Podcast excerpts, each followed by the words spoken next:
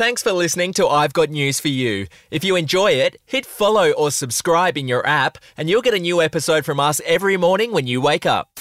The 25th of August 2022. If you don't know my story, I've got something called CF. The inspiring comedian and TikTok TikTok star Blake Pavey. From news.com.au.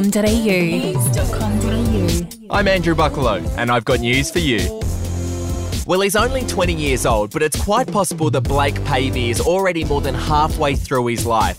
You see, he's got a terminal illness called cystic fibrosis. But instead of letting his condition get him down, Blake has instead chosen to have a laugh about his illness.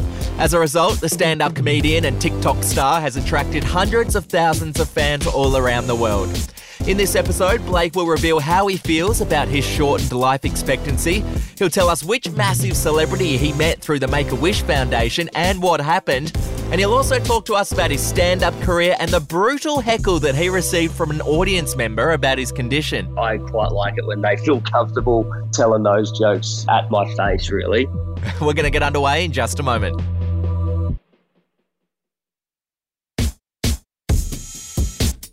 Blake Pavey is quickly making a name for himself in the Australian comedy scene. Earlier this year, the 20 year old made the grand final of Raw Comedy, which is the country's biggest open mic competition. I'm originally from rural New South Wales, right? So most of my mates back home are just sort of, you know, sexist, racist alcoholics. But now, because of the pandemic, they care about mental health issues. Like, you ask my most bogan mates back home what they care about in life, and they'll be like, mate, I only care about three things fucking chicks, drinking beers, and the mental fragility of my best mate Macca. And you're like, Blake's also a social media sensation with almost 1 million followers on TikTok. He posts comedy sketches about growing up in Australia, as well as clips from his stand up where he makes light of the fact that he has a terminal illness. any other dying people in the room?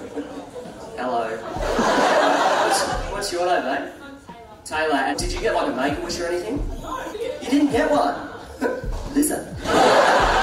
And Blake Pavey joins me now. Thanks so much for coming on I've Got News for You. Yeah, thanks for having me, mate. Good to be here. Now, you've got cystic fibrosis. For those who might be unfamiliar with that condition, what can you tell me about it? Uh, well, pretty much all the fun stuff. It's pretty much just a uh, terminal respiratory degenerative illness where basically what happens is a bunch of thick, sticky mucus gets trapped in your airways, making it pretty hard to breathe. And then from there, it sort of can lead to a whole bunch of other fun stuff like chest infections and lung transplants, all that sort of stuff. But uh, yeah, that's that's essentially what it is. Does that take a lot of medication day to day to deal with? I mean, I guess it depends on the person, uh, depending on severity. But um, just speaking from my experience, I have to take, you know, anywhere from 30 to 50 tablets a day and then adding in like exercise, nebulizers, all that sort of stuff, needles here and there. Um, so, yeah, that's pretty much the daily life for me. I imagine all that medication is pretty expensive. Can you give me a ballpark of the costs?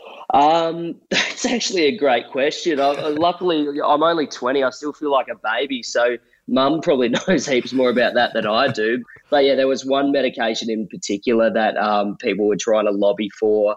Uh, that was costing a lot of money just because it wasn't listed on the PBS. But uh, that one's luckily been approved now. So yeah, a lot of the stuff is uh, is actually quite affordable now, especially in Australia. Thousands of cystic fibrosis sufferers will now have access to a life changing medication at a fraction of the normal price. The drug Trikafta usually costs about $20,000 a month, but from today it will be listed on the Pharmaceutical Benefits Scheme and could cost as little as $6.80. This could be an uncomfortable question, but what's the life expectancy for sufferers of CF? Uh, well, uh, for me, basically, from what I've been told, uh, again, it sort of depends on the individual's severity. But uh, for most people, they say at the moment anywhere from about 40 to 45 years old at the moment. And, uh, you know, that can swing, you know, both ways. People, unfortunately, don't get to live as long. Some people live a lot longer. So, um, yeah, I think it's just at the end of the day a, a question of chance, really, and, and a lot of luck. You're 20 years old now. I mean, how does that life expectancy make you feel? Um, look, I, it's honestly not something I think about too much. I don't think. I, I don't think there's too much point in um, dwelling on it and doing the self pity party about it. But um, I mean, I guess it, it's good to sort of have stuff to use in material on stage. I guess so. There, there's actually a lot of good things that come from it. You know, it's good to finally, you know, have a midlife crisis in tandem with my own father. So that's something we can always bond over. The worst part about a midlife crisis at 20 is I don't have the financial freedom for it. Do you know, mate? You're watching the movies, the bloke's going through his midlife crisis, so he'll get a Ferrari, you know, get a Lambo, splash out on a boat. I can't do that sort of stuff, guys. Best I could do 2001 Toyota Camry from from Croydon car sales that that mum chipped in for. It's just not a just not a sexy car to drive around in. Does doesn't really scream out this man's living on the edge. Just sort of politely announces that I'm not doing as well as I thought I would coming out of high school. Now, Blake, I wanted to ask you do you think that having CF has affected the way that you live your life? Like, do you think that you're more cavalier than, say, a 20 year old who doesn't have a terminal illness? Um, look, I'm not really too sure. I mean, I guess it's just always been my normal life, so I don't think it's really ever changed any perspectives that I, I may or may not not have had. But yeah, I think I think just growing up all my life, I haven't really taken it too seriously in terms of you know how I feel about it and how I choose to you know live my life. I, I guess essentially I'm still a pretty normal sort of 20 year old kid. I like going to the pub too much, hanging out with friends, watching the footy. So, uh, so yeah, I just try to live life as, as normally as possible and just sort of try to cruise through it as best I can. Uh, another confronting question for you. Are you scared at all of dying? Uh, look, not really. I, I mean, judge it. Looking at the world today, I, I, don't think many people are actually going to be that far behind me, really. so, uh, look, it, it's going to be. Look, I, if if I don't get to see the nukes drop or anything, I don't think that's such a bad thing in itself. So, look, eh, but again, it, it's not something I, I think about too much. I think so. Uh, so yeah, we'll just we'll see what happens. And um, look, if I die early, people will think I'm a way better comedian. So there's always that good thing.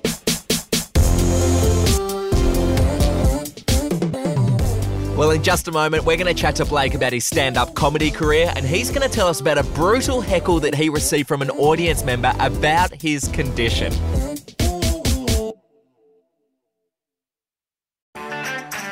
I'm Sarah Le Marquand, editor in chief of Stellar and host of our podcast called Something to Talk About. Every weekend, we publish a new episode where you'll hear compelling personalities, strong opinions, and thought provoking conversations. I wanted to be able to do it in my time when I was ready and speak my truth when I was ready. The topic of when do I become a mum, that is in my mind 24 7. Search for Something to Talk About wherever you listen to your podcasts.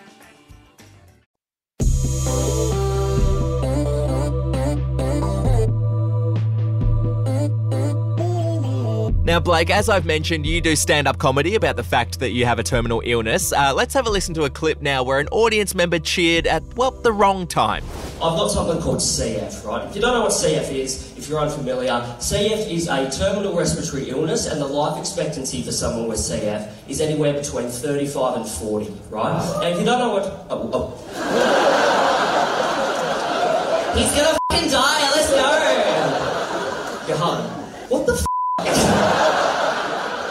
that was the most positive way to tell me to kill myself. Um, So, Blake, is joking about CF your way of coping, or is it to help people better understand the condition? I guess it was never really sort of a conscious decision I made to, you know, start writing material about it. I guess in hindsight, it's pretty cathartic to be able to talk about it on stage and sort of spread awareness that way. But, um, but yeah, I, I never really sort of thought about you know, meticulously sitting down one day and writing a whole bunch of, you know, CF based material. I think it was just sort of a, a, maybe subconsciously a way of saying, okay, how can I separate myself from, you know, the 50,000 other comedians, you know, on the circuit that look exactly like me. So um, I, I guess it's just something that makes my comedy unique, I think. I, and it also just goes back to writing what you know about and writing about you, and that's uh, and that's the one thing that I can sort of write about in great detail. So yeah, if, if you know, spreading awareness and letting people know about it in a way that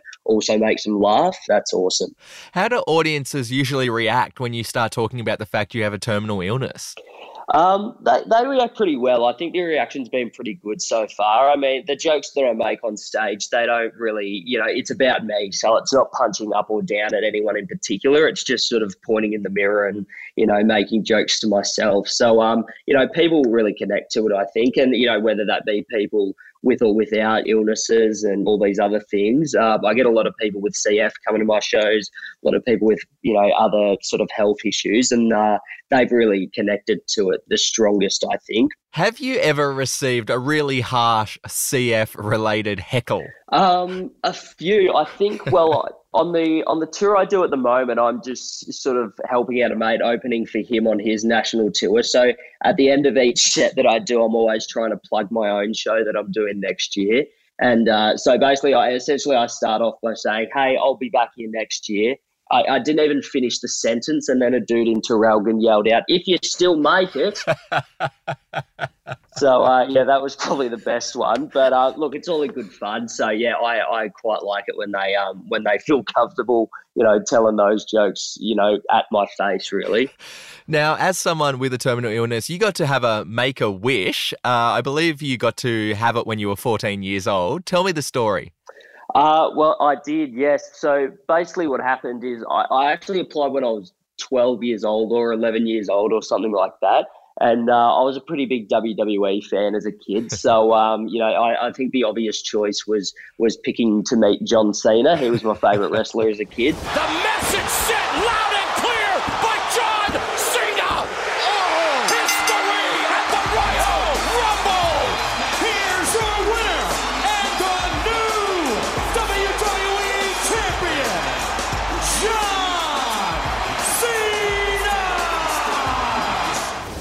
So yeah, I had to wait a couple of years. There were a few um, little bumps in the road in terms of scheduling, and then he got injured one year about a week before we were supposed to do it. So we ended up having to wait about two extra years than anticipated, but um, it was worth the wait in the end. It was awesome.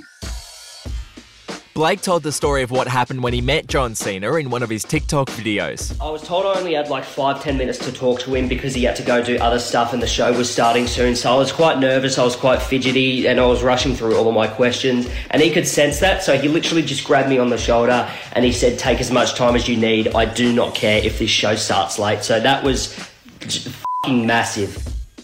Blake, you've performed at the Melbourne Comedy Festival. You're a great stand up comedian. You do comedy skits on TikTok. You've got almost a million followers. What are some things that you want to achieve in the rest of your life? Uh, well, pretty much just become a better comic, really. I think just keep touring and all that sort of stuff. I've been like wanting to do my own tour for a, a couple of years now. So, uh, next year I'll be able to tick that that goal off the bucket list. So uh, that's all in prep now that we've all, you know, we've started booking in uh, my debut national tour, which will be fun. But um, but yeah, other than that, just want to keep you know becoming a better comic, keep gigging, um, hopefully delve into some acting if I can, um, and yeah, hopefully just not cark it actually. We'll be back in just a moment. News doesn't have to be boring. The Brits have given Prince Harry a new nickname after yet another tell all interview. Oh God, is it the Ginger Whinger? Let the team at news.com.au get you up to speed each day with their podcast, From the Newsroom. a couple were busted joining the Mile High Club. Well, I guess they can't fly Virgin anymore. Politics, sport, red carpets, royals. Get all the goss in just a few minutes. Follow From the Newsroom wherever you get your podcast from. Well, that was Blake Pavey. What an absolute legend. If you're not following him on social media already, do it right now, okay? You can find him on Instagram, Twitter, and of course, TikTok. Uh, also, good news for our Kiwi listeners Blake is actually touring your country in November with Luke Kidgell, so buy a ticket and go and check him out. Thank you so much for listening to I've Got News for You. I'll chat to you again tomorrow.